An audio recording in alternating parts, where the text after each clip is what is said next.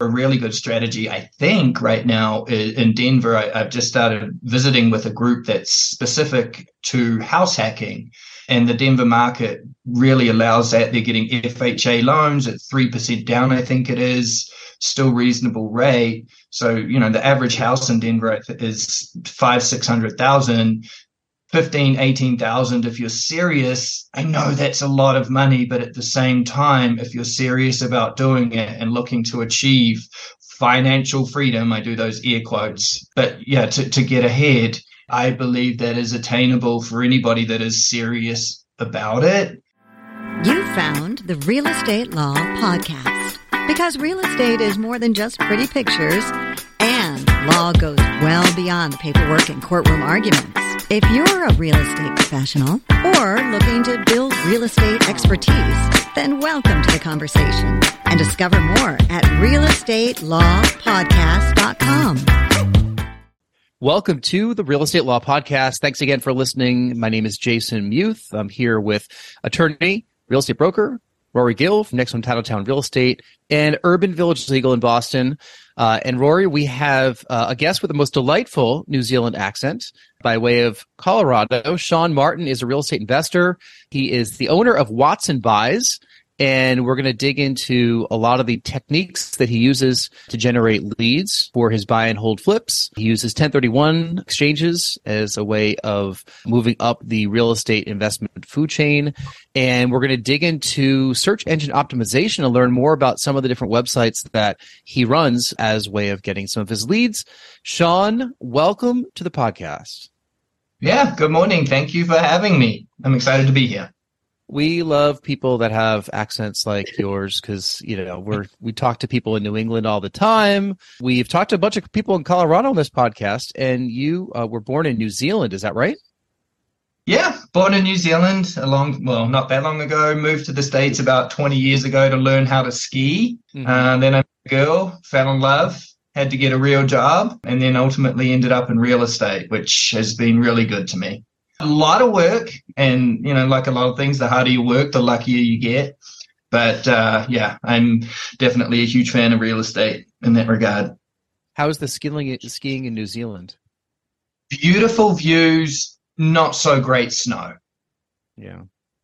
Yeah and the resort's just not nearly developed. A lot of like maybe think what the resorts would have been like in the 60s here like still a lot of T-bars slow cheers, things like that. I mean, fantastic place to visit, to ski, things like that. But my top thousand powder days are definitely all in Colorado. you know, your career in real estate at this point is going in a lot of different directions. I mean, you're somebody who could speak to buy and hold, to flipping, to wholesaling, kind of the mm-hmm. works. But as we trace your story, what was your gateway? What was the first part of the real estate industry that that you worked in? So I read a book, which was basically the gist of it was the 1% rule. You know, if a house is $100,000, you need to be able to rent it for $1,000. And it happened that we were, it was around 2008 that I bought that book and everything in Denver um, was, was going toward that. And you'd throw a dart and every house that I hit that was for sale um, was looked like a 1% rule. So I became a buy and hold real estate investor. And buy and hold real estate investing is still the backbone of what we do. Uh, even with wholesale deals, the reason I got into finding off market deals was so that I could you know, uh, or maintain our relative wealth by selling our cheapest property and then getting an off market deal that was a better property, but for the same price and using the 1031 to, to move the money into that property. So the goal being maintain or increase relative wealth without using any more of our uh, dollars. I'm a huge fan of buy and hold. You know, the timing has been really good to me appreciation has definitely made me look a lot smarter than I am. 2010 through to 2022, everywhere, it's been very, very easy to, to look like you know what you're doing. Um, I think the next couple of years, I, am not a, it's going to crash and burn, but I think the next certainly a uh, couple of years could uh, really thin out what, what's happening out there. We'll, we'll see. I mean, for me, I look at it as opportunity a um, little bit of wait and see, a um, little bit of be patient. So, yeah. Yeah, perhaps one of the smartest things that you did, even though you know you might think that you're the genius that you are, was reading that book in 2008 and uh, investing a little bit less time uh, at the ski resorts and some time in in planning because at that point this is 15 years ago, and I have a feeling. I know it's, it's isn't that crazy? 15 years ago. I've you just aged things, me. well, hey, you and me both, right? I've heard people say things like, you know, look ahead five years from now. Is there a single property that you wouldn't buy today? You know, that you had the opportunity to buy today in five years. I think that everyone would buy those things today if they could. You know, five years from now, we have to think that the markets are going to push things up in, in many of the more popular places and even the less popular places. It's a matter of will there be a double digit appreciation or single digit appreciation? But thinking back to yeah. 2008, you know, I mean, you, you were starting to learn about this space back when we were entering into the big recession, you know, the subprime problem. Yes. And I think 2000, 2010, I, I believe, was the first time we bought a property. So it took me a couple of years to to um, understand what to do, how to do, and then to me it just became so obvious these numbers. Um, every night I had to convince myself that it was okay. I shouldn't say it could be this easy, but at that point that it, that there were many opportunities in regards to the Denver market. I mean, homes were under a hundred thousand dollars and at that time were renting for twelve, thirteen hundred uh, dollars.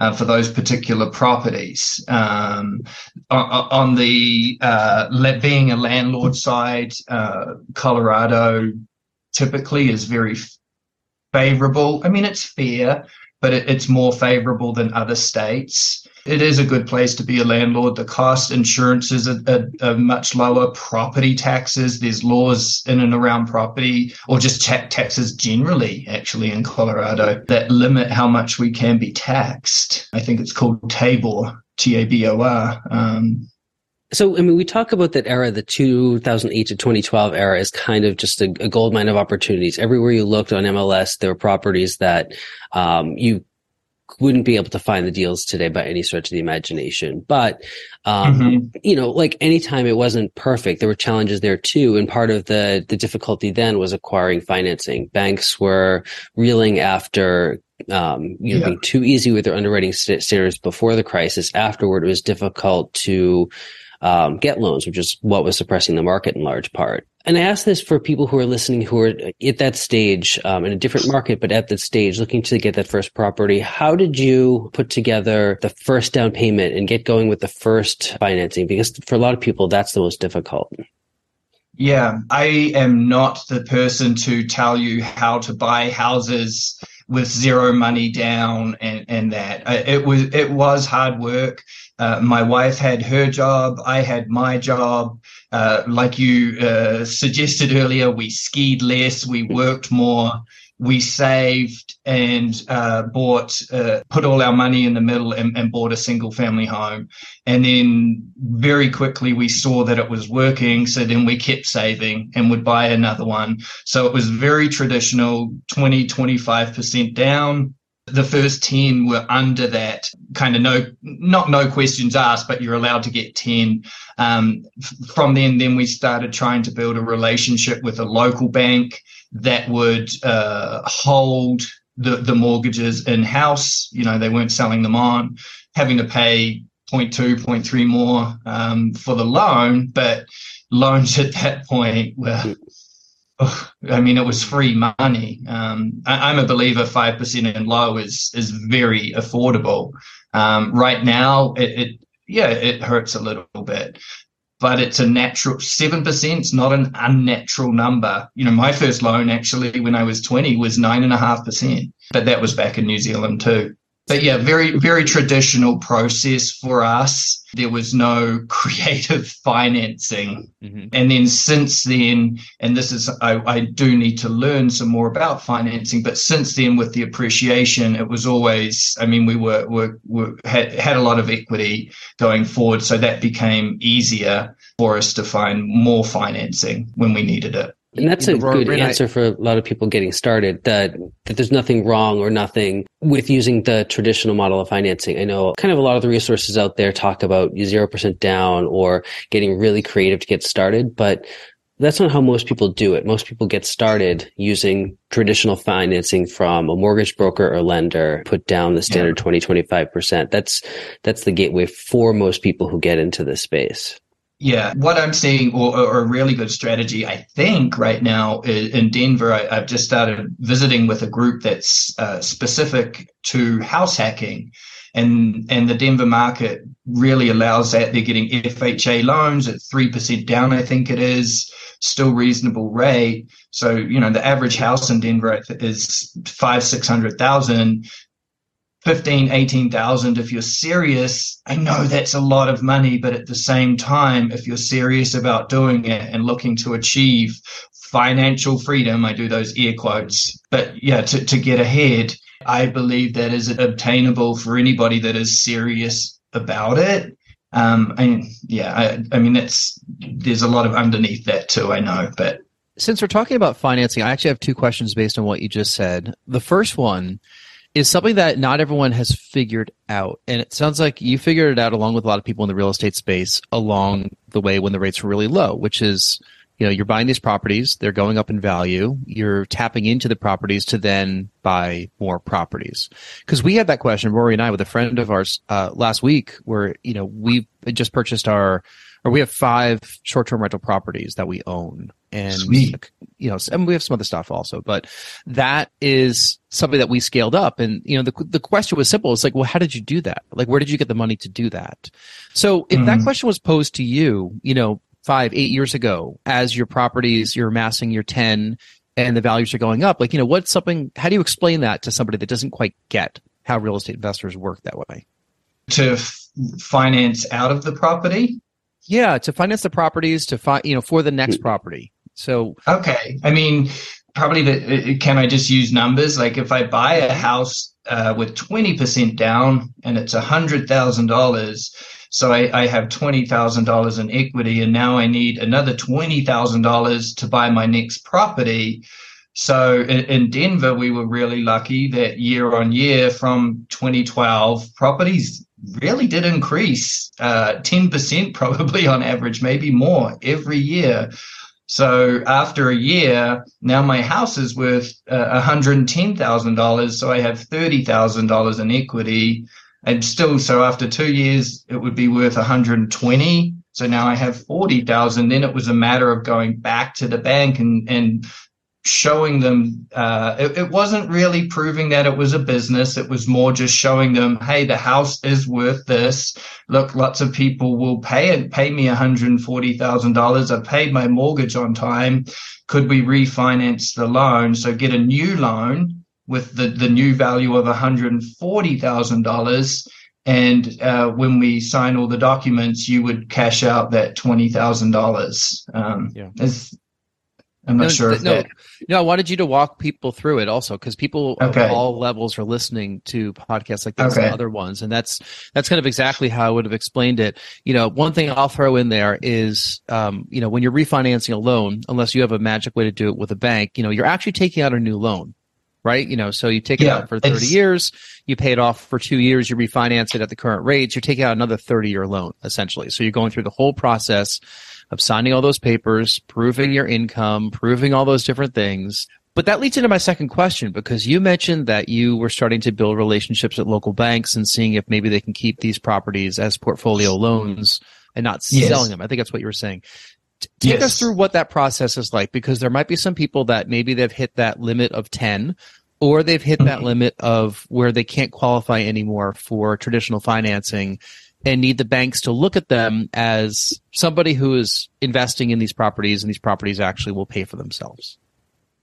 Yeah. And really quick, like before I even get into single family, which is where I've stayed, I think that's really why a lot of people go into commercial properties, like the larger apartment, like four plus because the bank will actually look at that property as an individual business. So that kind of makes it a, a lot more simple in regards to getting a loan. On, on the single family, they're always looked at as kind of residential properties, but building a relationship with a small bank, it, it's not that personal. A lot of it, to be honest, was just longevity. Like they, they had seen us pay down loans over two, three, four, ten years. Um, you know, if the same banker was still there, um, then they understood that, and there was a little bit of uh, leverage we were, I mean, this is, we were super lucky because our original personal banker ultimately became the president of a very large area of the same bank. And he uh, watched us grow through that period too. Um, and actually, we've just just reached out to him because I sent him an email five years ago uh, in regards to what I thought was going to happen with the economy I'm not saying that, you know, but basically I was like, hey, if this happens, you need to lend us some money mm-hmm. with, with, the ultimate goal that in a couple of years they'll lend us some money. Um, so consistency uh, with the same bank, talking to the bank, being open about it. There are a number of smaller banks um, that are very interested in, in uh, their community.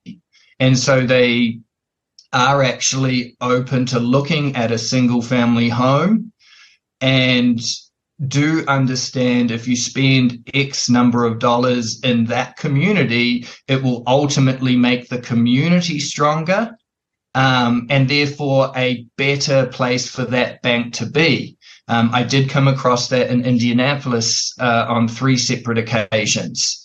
Um, so those relationships they take time to build. It's not a magic thing, but I think uh, in real estate, well, actually, that's networking, building relationships in real estate is probably what's going to make anybody more successful than they would be if they didn't build relationships. And that goes across lending, finding deals, everything. Do as I say, don't do as I do. I sit in this little room and kind of work on my own quite a lot. Um, I always trying to network more. Yeah, you know, it does speak to the value of relationships, even in banking. You know, when yeah. you could be working with a national bank and they even might have some good feet on the ground. Like, you know, we we have a relationship with the branch manager here in Newburyport, Massachusetts, where we now live. You know, that I could text him, you know, if I need to open up a new account, right? And this is yeah. Bank of America, you know, which Oh wow! really big bank, but you know, small community banks definitely. You know, the, the, especially if it's a bank that's kind of expanding into new towns or new cities, they might want to mm. meet with the local businesses, uh, the local investors, you know, because they also have they have the impetus to grow their branch. You know, they want to mm. increase deposits, they want to increase loans, they want more checking accounts there. So they're a lot more than just a nebulous big bank or a, a branch that you drive by. These are humans as well. You know, and these underwriters yeah. are humans. I mean, I always joke when things go off to underwriting, it just feels like this big bunker downstairs that all these people just don't see daylight and all they do is look at amortization tables. Exactly. But Robots. they're also right but, but, but they're humans right? And sometimes you yeah. know if you if the human likes you you can get things done a lot more quickly. Yeah. Honey um, honey for bees. yeah absolutely.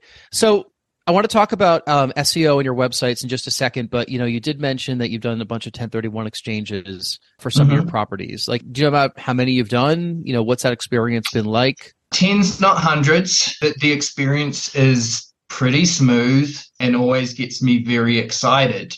If the IRS is listening, I am not avoiding taxes. I am deferring my tax payments. you never want to avoid, you're not allowed to avoid taxes. I guess that's a bad word. You're deferring. But I actually, I was very lucky. I, I was on a Facebook group. I, I reached out to, to them and said, anyone got a good 1031 guy?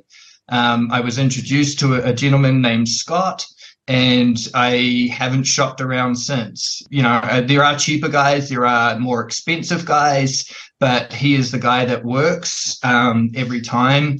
I have a property, if I'm selling it or, or buying it, I shoot him an email and say, we're going to run a 1031 and he drives the entri- entire real estate transaction after that. He takes over. Uh, he contacts the title company, organizes all the documents at closing. The t- I'm not allowed to touch the money, of course. So at closing, he has the money directed into his account. We'll just call it his account. And then I tell him which property we'll want to use that money for. And he then purchases that property for us in that name or in our name. It's that simple. And then the beauty being we don't have to pay that capital gains tax right then. We can pay it later. So therefore, we can make uh, uh, more money with that money. That's that's the idea of the 1031 for those listening, is that you can reinvest that money instead of giving it to the, the government right then. I mean, eventually it has to get paid, my goal actually is just to borrow cons- continually borrow against the asset so it's going to be uh, somebody else's problem further down the line. But yeah so a 1031 is a great product uh, for, for people that uh, are looking to trade yeah. Rory and I have talked a lot about tax deferment strategies. I mean, like, you know, since he's a real oh, yeah. attorney, he's, he's seen it. I mean, a lot of your clients, if you're working with wills or you're working with uh, people that have had property for a long time, I mean, you know, tax deferment is certainly a strategy that is within the IRS code. I'm not an accountant, yeah. but, you know, we could all read the same code from irs.gov and that's all you're doing. You're paying your taxes. You're just deferring the taxes on this particular property. And, you know, it sounds as though the 1031 exchange has probably been a powerful tool for you to continue growing your real estate portfolio. Absolutely. Um, it's allowed us to go to different cities, um, buy better properties. Um, I mean, it's, it's still work. Um, so don't just, you know, start 1031ing everything. I mean, you, you have to still run the numbers. We'll be right back. Every other real estate rental property deal analysis spreadsheet is wrong. The only spreadsheet that correctly analyzes your real estate deals taking into account reserves, true cash flow, including depreciation, and your true net equity on a property is the world's greatest real estate deal analysis spreadsheet from the Real Estate Financial Planner. Download a free copy today and finally start analyzing your rental properties correctly. Go to refp.info forward slash free to download it today. Rory, maybe you could explain the 1031 exchange to everybody as well, because technically you can do this with horses, can't you? you can it's, it's, so it's, it's like kind of exchange so you know art dealers can trade artwork and sell artwork and use a 1031 exchange to buy a like kind which would be another piece of art um, but in the context that we all know and love it is real estate so if you're selling a property and you have a capital gain on it and you just don't want to pay it right now, you can roll the money into a new property. If you don't touch the money and if you um, follow the time standards to get into the new property and then you kind of keep deferring the taxes. And you know what i've seen with a lot of people is if you hold the capital gains all the way until when you die you get a stepped up basis meaning that all those capital gains are forgiven for your heirs um, which is kind of the ultimate um, tax deferment strategy. Um, for forever. But one thing that I've seen, and I do want to ask you about, is with the changing market um, and the interest rates, how this um, this goes into it because I'm seeing this with residential homeowners and also with investors where the higher rates are sort of freezing them in to the properties that they have because you know they mm-hmm. may be vested with a 3% loan in a property and if they were to sell it to re- do a cash out refinance even um, but even to sell it and do a 1031 into new property they're looking at an 8% loan so it becomes a lot more mm-hmm. attractive to kind of freeze up where you are now have you encountered that problem in your investments and is it something that we really should be worrying about with the, with the higher rates? You have to account for the higher rates, would be probably my way to say it, right? So when you're running your numbers, you just have to be real and you have to plug that 8% cost of carrying that money. You might cringe when I say this, but you make the money on the buy. Um, and, and that's definitely why I started working more and more at trying to get off market deals because I needed deeper discounts. Well, actually, I mean, the interest rates only just jumped really, really quickly, but it was it was inevitable. It had to happen. I, I thought it was going to happen in 2015. That, that that's how good my crystal ball is. But anyone that thinks the time has passed, maybe this is a good time to say that in real estate, it hasn't. Um, you know, six months ago, we bought a property, single family home in downtown Denver at a 10% cap rate. Um, you, you, just have to be a little bit more patient. Um, and, and that's probably a key at the moment too, is just being patient, being honest with all of the numbers that you run. Um, 8%, put that in there. Um, I, I would also say in that regard, maybe add a little extra um, on maintenance and things in a year or two uh, or six months as that inflate uh, mortgage as those interest rates hit the market we'll see the cost of repairs come down significantly. I mean we're, we're seeing $100 an hour for handyman right now which is mm-hmm very high. It wasn't long ago it was 20 bucks. so yeah. maybe while we, will see, you know, rates go really high, we, we could start to bring down real numbers on, on expenditure. Um, I, I, I can absolutely appreciate that a, a higher rate does hurt. Um, and it makes it feel a lot harder. Um, but there's still plenty of opportunity. Um, I, am I'm, I'm absolutely, or I know that for sure. Yeah. Just takes a little longer to find. The next question I have is going to bridge to um, one of Jason's favorite topics, and that's SEO. But when you started everything off, deals were relatively easy to find, and that wasn't the problem. You could, as you said, throw a dart, you know, take a peek in MLS, and you'll find something that would be a great buy and hold return. And gradually, over the past 15 years, um, that has changed, and it's become difficult to find a property that is good for a buy and hold. And you have to either look harder, look differently you have to um, be more creative um, or really niche down into kind of specialty uh, programs. And I'm sure you've kind of adapted with that along the way. But you know, how have you um, shifted, and how are how are you finding deals these days that make sense um, when we all kind of came of age in this in an era when we could just point to a house and, and it would make sense? I'm lucky to have grown up in real estate through the period that I have, you know, high appreciation, make a mistake, wait a year, and now you win. Um, and but through that time, I've met a number of people. Um, they, I, am very transparent in what I do. I'm also a, a, a, person of abundance. I think there's plenty out there for all of us. Um, and because of that, uh, I, I'm I'm grateful that people that are coming up in real estate will bring deals to me, possibly to do together, or if they're not ready, they'll let me take those on. So I, I have a network now of people that will bring me deals. Um, search engine optimization, obviously, we uh, have websites that if someone needs types into Google, I want to sell my house fast for cash um, I try to have my website show up for that. And then also a network of real estate agents and other people just like uh, we'll say just like me you know at, at, my level. I'm not up here i'm not down there i'm somewhere in the middle not trying to make out that i'm someone.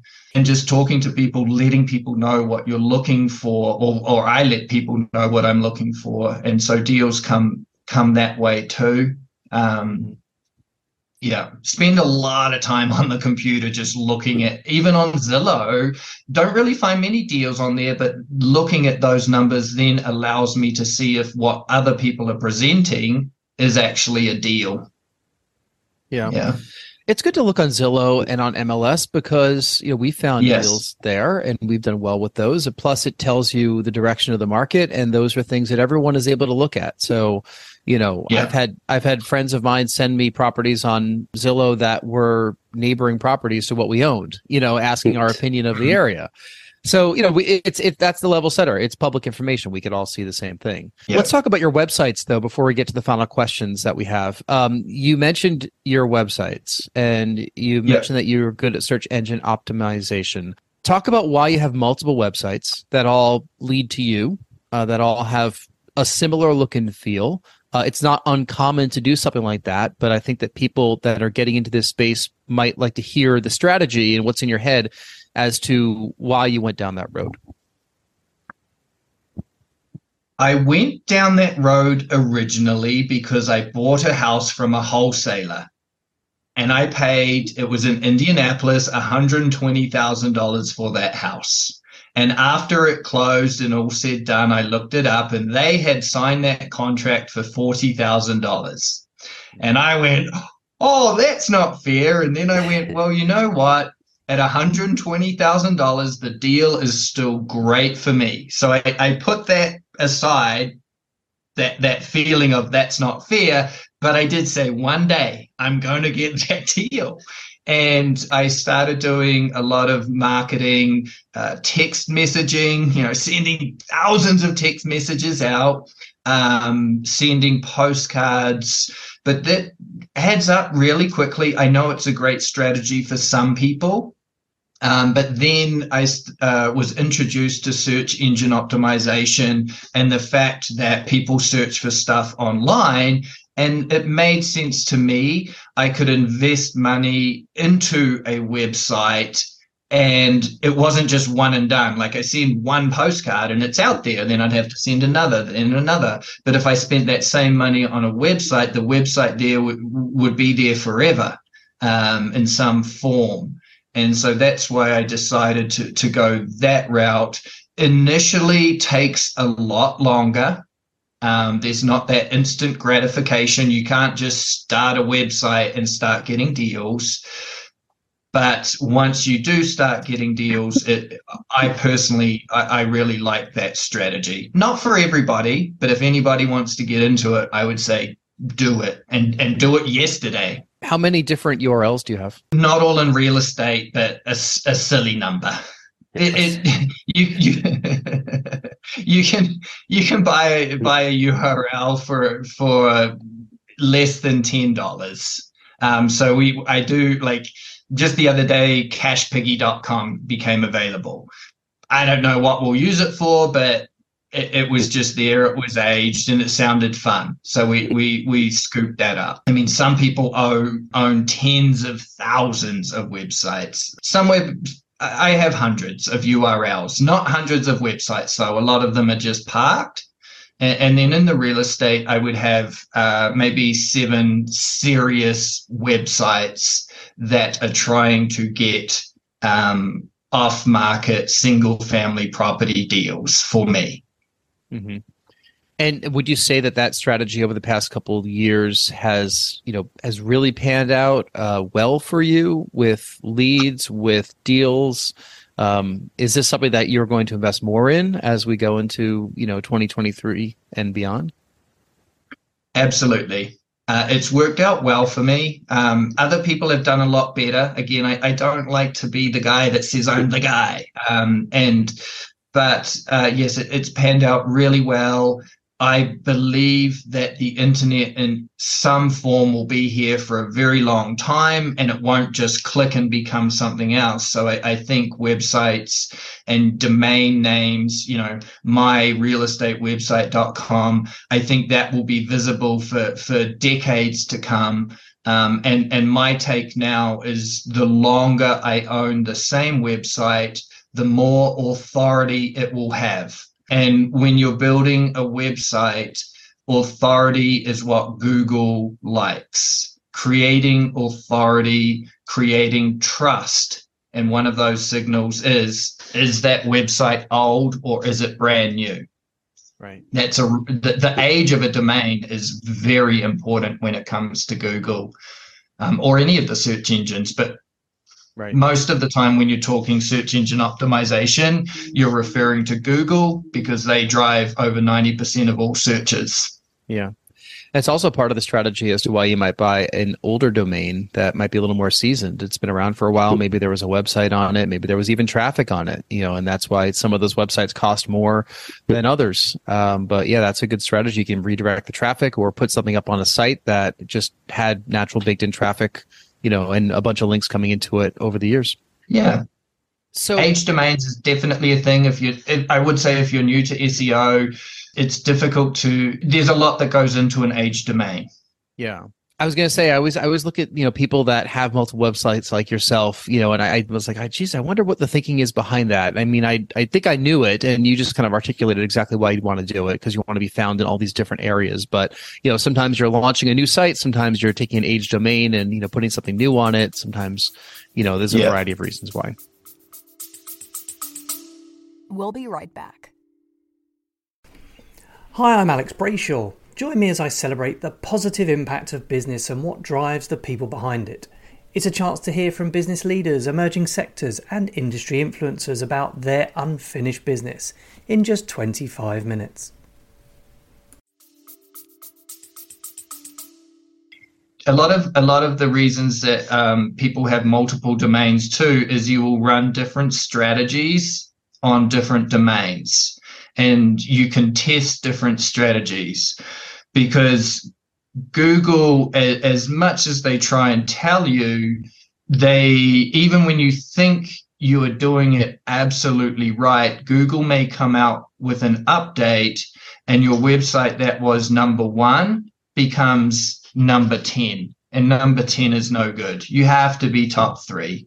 Yeah. um, top three gets 73% of all clicks across all industries um, so that's another reason for running uh, multiple sites once again if, if you're going to if you do want to get into seo just buy a domain buy a site less than 20 bucks a year and you can be up and running and start learning start doing i'm a do guy jump over barriers as they come. Put it up there, keep iterating it, making changes as you go on, and you'll learn along the way. So Shaun, why don't we get to the final few questions we have for all of our guests, and then you could let everyone know where they could get a hold of you if they want to learn more about anything that we've talked about in this podcast, some of your strategies, some SEO work, 1031 exchanges, the Colorado real estate market. If they have a ton of deals for you, they'll send them to you. Let's get the final couple questions that we ask all of our guests. The first of which is if you can get on stage for a half an hour with zero preparation and talk about any subject in the world, what would that be?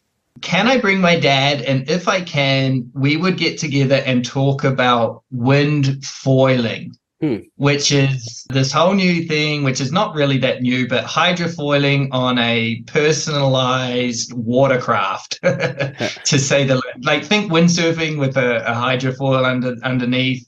So you pop up out of the water, and it's it's exhilarating. My dad would talk for 29 of those minutes. He is really into it and I love him for it. And that would lead into somehow trying to ascertain your why. Why am I sitting in front of a computer? Why am I trying to make money? Why am I doing what I'm doing? That leans into, I think, for me, relationships, particularly with my, my dad, with my mom, and my brothers and sisters. I think I would like to talk about that a lot. I am exploring that a lot myself at the moment because that's just the place that I'm at right now. I'm not sure why. Maybe it's. Maybe that's what happens when your eyes go bad at 44. You're absolutely allowed to bring your dad for that conversation. That comment reminded me of an old holiday holiday party I went to many many years ago at an old job that I had, where it was a costume party and you had to dress up and somebody won you know a prize. It was basically a an ad agency, so everyone was super creative. The winner was one of the creative guys who brought his dad, and the costume was before and after, or now and later, and he won hands down because he looked just like his dad. Also, it was oh. it wasn't even a question question. Second question we have tell us something that happened early in your life or career that impacts the way that you're working today. Early to mid, um, we, would had a lot of appreciation, and then a lot of people were starting to talk about where to send your money now. Surely we're at the end, and this is still 10 years ago. Like, surely we're at the top. And I actually, it, it, it really started to worry me because I didn't have an answer for that. And that really got inside uh, my head a lot of people were talking about, oh, you really need lots of cash on hand now and do this and start making moves. And that really stressed me out. I made some moves. Um, it, it, worked out in the end, but I, I think what I learned, or what absolutely what I learned from that, and I'm absolutely applying now, is is another cheeseball statement, but no deal is better than a bad deal um, and, and patience and is is key. And if you're in real estate for 30 years, um, you, I am I'm an absolute believer that you will come out on top, unless of course there's a zombie apocalypse and everything changes. at which point, you know, we don't even have money or anything. Um, so patience and trying not to make decisions too quickly um, I think is something that's really helping me sleep at night now. especially you know you hear all these oh the market's dropped 10% 50% i mean i read my own personal numbers uh, the other day and my wealth has absolutely gone down a significant number because 99.9% of it is in real estate but i'm okay with that because i can continue to pay the bills and uh, you know i project out 10 20 30 years and i'm like you know what this is going to work out so it was a horrible lesson at the time. And I'm meeting people now that are feeling that pressure that got in a little bit later. They bird their, you know, and I do worry for those people. Um, I would say try and just make sure you got some cash to pay the bills for, you know, maybe for the next year or something and, and just sit back and, and be a little bit patient and be confident. Um, talk to people too. Yeah, that's all great advice. No deal's better than a bad deal, and at least your money is not in crypto. So, yeah, um, it's cheesy, I know, but yeah. no, no, it makes all the sense in the world. Finally, tell us something you're listening to, watching, or reading these days. Something I am listening to is called Niche Pursuits Podcast. It's a lot about what's called affiliate marketing, which is building a website that you uh, make so that lots of people come to it and then you can put advertising on it. And so you make money from the advertising or you recommend particular products. And when someone clicks on that product, it goes somewhere where you can buy that product. Um, I am not an affiliate marketer but there's a lot that can be learned about how to do search engine optimization correctly um, over a long period of time on that. And it's it's nice because it's actual people doing it. You know, people are excited because that over a year they build a website that's making them fifty dollars a month. You know, it's a side hustle. Further along, some of these people are actually making a million dollars a month. I like it because it's real. People are putting their mistakes out there, they're putting their wins out there. Um, so that's niche pursuits. I'm not involved in it. I'm not trying to plug it. I just think it's easy listen for when I'm driving. Well, affiliate marketing is certainly a great way to make some passive income if you could do it correctly. And, you know, it's not a bad listen. I'll have to go check that one out myself because uh, lots of websites have been around for a long time. They made a lot of money through affiliate marketing. Yeah.